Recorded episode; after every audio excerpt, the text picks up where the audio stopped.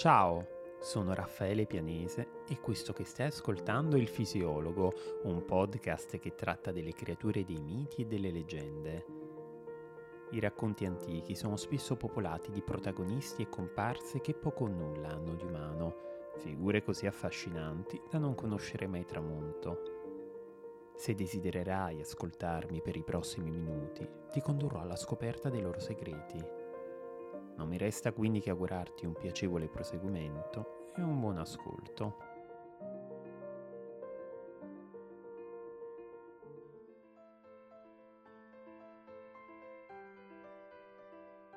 Secondo la scrittrice e folclorista britannica Catherine Mary Briggs, autrice del celebre saggio The Anatomy of Puck, ovvero l'anatomia di Puck o di Puck se preferisci pronunciarlo così come è scritto, esistono quattro classi in cui possiamo suddividere le fate. Al primo gruppo appartengono le cosiddette Trooping Fairies, ovvero delle fate che vivono in comunità più o meno numerose, a loro volta suddivise in fate eroiche e fate ordinarie. Le prime hanno un'altezza simile a quella degli esseri umani e amano dilettarsi in passatempi aristocratici, quali la caccia tradizionale e quella col falco, cavalcare su bianchi destrieri abbelliti da campanelle d'argento e banchettare in sontuose dimore, costruite sotto colline cave o nei pressi di uno specchio o di un corso d'acqua. Amanti dei bei vestiti, le fate eroiche possiedono la straordinaria capacità di mutare aspetto, trasformandosi in chi desiderano e quando lo desiderano, e sanno essere riconoscenti nei confronti di tutte le persone che dimostrano nei loro riguardi cortesia e amabilità. Per quanto piacevole possa essere, bisogna però prestare attenzione a trascorrere del tempo nel loro regno Sette giorni lì, infatti, equivalgono a sette anni nel nostro mondo.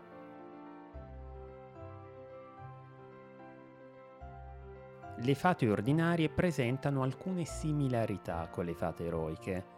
Anch'esse, ad esempio, amano agghindarsi con dei begli indumenti e andare a cavallo, sebbene le loro cavalcature siano così magre da sembrare rachitiche e presentino di solito un manto irsuto che dal nero vira al grigio.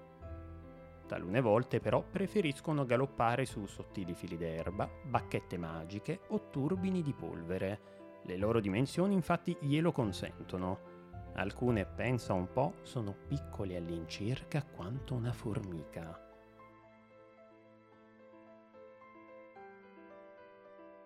Patite dell'ordine ed estimatrici della musica, a seconda dei casi le fate ordinarie portano successo o sciagura alle fattorie che visitano, oltre a dei doni preziosi che però, bada bene, non devono essere rivelati mai e poi mai a nessuno. Inoltre non bisogna giudicare un regalo dalle apparenze. Spesso infatti è capitato che cumuli d'oro zecchino si trasformassero in pile di foglie secche o che al contrario dei rifiuti diventassero scintillanti pietre preziose. Spiriti quindi burloni e generosi, ma anche in grado di commettere atti subdoli, Talvolta infatti rapiscono bambini in fasce e madri che allattano e li sostituiscono o con un altro bimbo, o con un elfo, o con un pezzo di legno trasformato. Oltre ad avere la facoltà di cambiare sembianze, come le fate eroiche, le fate ordinarie sanno anche rendersi invisibili e questo potere può essere annullato grazie a uno speciale unguento o a un prezioso quadrifoglio.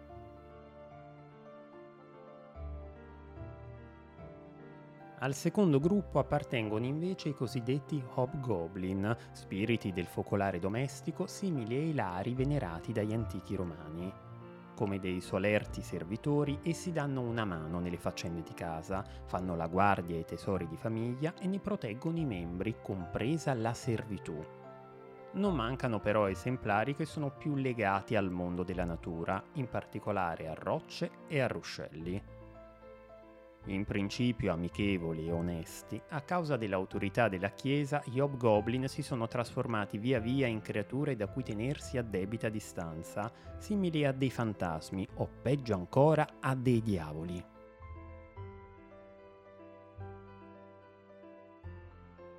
Al terzo gruppo appartengono infine le sirene, che a seconda dei racconti possono essere amichevoli o ostili, mentre del quarto e ultimo gruppo fanno parte giganti, mostri e streghe.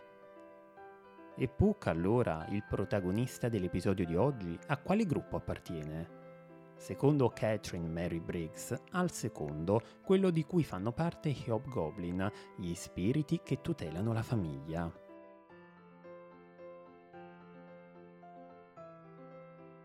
Conosciuto anche come Robin Goodfellow, Puck è un folletto della natura, il cui nome sembra provenire dall'antico norvegese Puki e dal dialetto di Cornovaglia Pukka o Pixie. Nella commedia romantica Sogno di una notte di mezza estate, scritta da William Shakespeare nel 1595-1596, in cui si alternano le vicende amorose di fate ed esseri umani, Puck è uno dei personaggi principali dell'opera, oltre che il motore dell'azione del dramma. Non è però l'unico folletto presente, anzi, al suo fianco compaiono figure di spicco, quali Oberon e Titania, il re e la regina delle fate, oltre a un corteo fatato composto da fior di pisello, ragnatela, bruscolo e grandi senape nomi che da una parte rimandano a un incantato ambiente silvano e sono tratti dal folklore britannico, ma che dall'altra affondano le radici nella tradizione classica. Titania, ad esempio, è un nome con cui il poeta latino Ovidio, nelle Metamorfosi, chiama le figlie dei Titani, la progenie di Urano e di Gaia, rispettivamente il cielo stellato e la terra. È all'inizio dell'atto secondo che conosciamo Puck e tramite le battute che si scambiano lui e una fata scopriamo degli interessanti lati del suo carattere.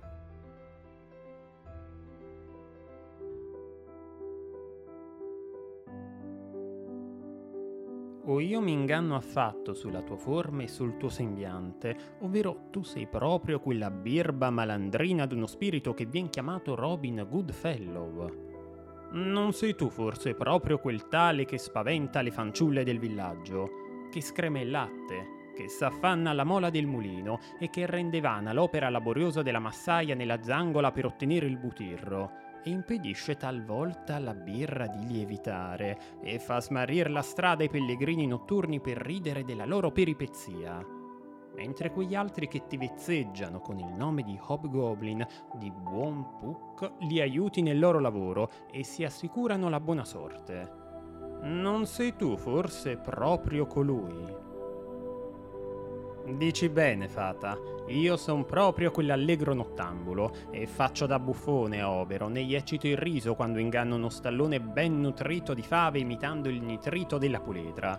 E talvolta mi appiatto nel boccale d'una comare prendendo l'aspetto d'una mela cotta e quando ella beve balzo alle sue labbra e le rovescio la birra sulla giogaia avvizzita la più assennata fra le matrone, quando racconta la più seria fra le storie mi scambia talvolta per un trispolo. E allora io le sguscio di sotto alle natiche e quella va a gambe all'aria e grida all'anima del sartore in un accesso di tosse. E tutti gli ascoltatori della compagnia si tengono i fianchi da ridere e mentre monta il buon umore giurano in mezzo agli scoppi degli sternuti che non s'era mai data un'ora di più pazza allegria. Ma fatti da parte, fata, perché arriva Oberon.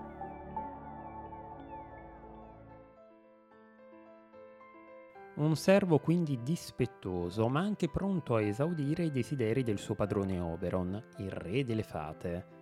Sempre nell'atto secondo, il magico sovrano in lite con la moglie Titania chiede a quest'ultima un fanciullo per farne un paggio, ma la regina dissente aspramente, dal momento che la madre del bambino era una vestale del suo ordine e non intende in alcun modo consegnarlo ad altri. Dinanzi a questa situazione che non permette vie d'uscita, Oberon chiama allora Puck, il suo folletto più scaltro e disonesto, e gli rivolge tali parole.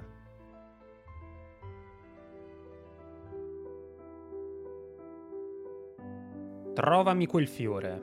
Te ne ho mostrato un giorno l'erba. Il succo che se ne spreme, ove sia fatto cadere sulle palpebre di qualcuno che dorma, lo farà innamorare pazzamente, uomo o donna che sia, della prima creatura vivente che veda. Trovami quell'erba. e torna qui nello spazio di tempo che il Leviatano impiega a nuotare per tutta una lega. Metterò una cintura intorno alla Terra in 40 minuti, replicò Puck.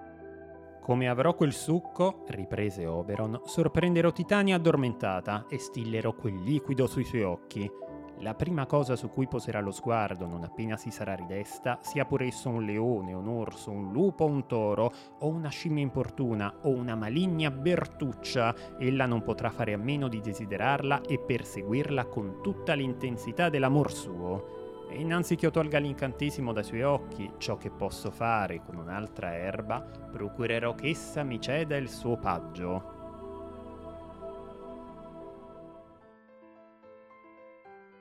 E la storia prosegue tra divertenti colpi di scena, inseguimenti venati di comicità e atmosfere in cui la levità si mescola a imprevisti che ne spezzano la magia. Titania, ad esempio, si innamorerà del tessitore Bottom, reincarnazione del clown tradizionale, la cui testa sarà trasformata da Puck in quella di un asino. E a questo incantesimo seguiranno poi i cambi di rotta sentimentali di Lisandro, Demetrio, Ermia ed Elena, i giovani protagonisti del dramma. Di squisita delicatezza le battute bucoliche del seguito fatato di Titania, quando la regina decide di concedersi del riposo nel folto del bosco e le fate si rivolgono agli abitanti della selva affinché non disturbino la sovrana. Serpi, ramarri, vermi e porcospini sono invitati a non uscire allo scoperto. All'usignolo viene chiesto di intonare una melodia sottile che concili il sonno della monarca mentre ranni, maestri in tessitura, scarabei neri e lumache non devono recarle alcun danno.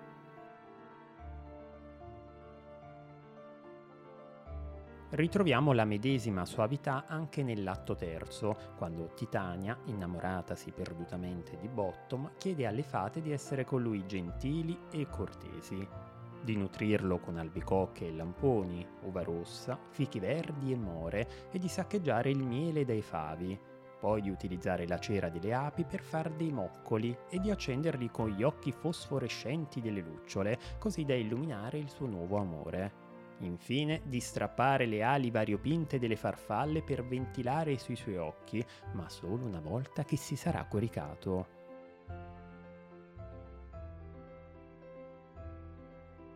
Come sottolineato dalla Briggs, ciò che maggiormente colpisce il lettore della commedia è l'aspetto minuto delle fate, da una parte un'innovazione letteraria, dall'altra però un topos della tradizione folcloristica. Poco prima di addormentarsi, Titania ci offre altri indizi, oltre a quelli già elencati finora, di quanto piccoli siano i membri del suo corteo. Essi sono incaricati di uccidere i bruchi che infestano i boccioli delle rose damascene di farsi coraggio e di scendere in battaglia contro i pipistrelli, così da far bottino delle pellicole delle loro ali e ritagliarne dei farsetti per gli elfi, oppure di tener lontana la civetta che stride di continuo alla vista dei loro movimenti. Animali questi che da tradizione sovente sono associati alla stregoneria. I folletti che si danno il cambio nei vari atti del dramma non hanno però nulla a che vedere con le streghe e la magia nera lo stesso Oberon, il re delle fate, precisa di non essere né un fantasma né uno spirito che vaga nelle tenebre e che non sopporta la luce del giorno. Il canto del gallo non gli incute alcun timore. Anzi, l'amore che le fate nutrono per i fiori, oltre alla loro piccolezza, evidenzia una certa similarità con gli elfi della luce, creature che popolano i racconti della Scandinavia, come ad esempio quelli che fanno parte dell'Edda in prosa, famosa opera in lingua norrena scritta agli inizi del XIII secolo.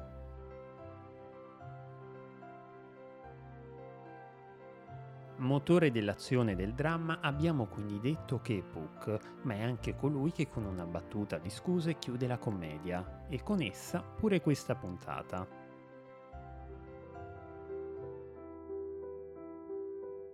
Se l'ombre nostre va andata offesa, voi fate conto v'abbiano colto queste visioni così a sorpresa mentre eravate in preda al sonno.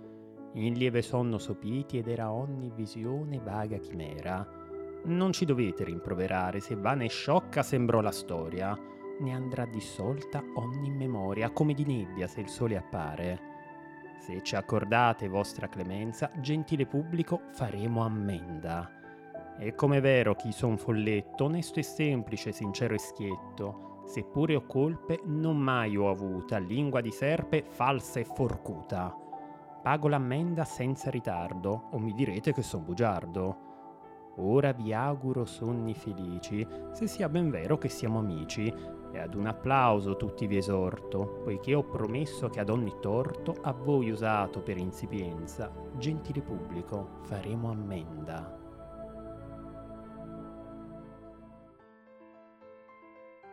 E con la fine di questo episodio diamo ufficialmente avvio alla pausa estiva del fisiologo che durerà fino a mercoledì 6 settembre.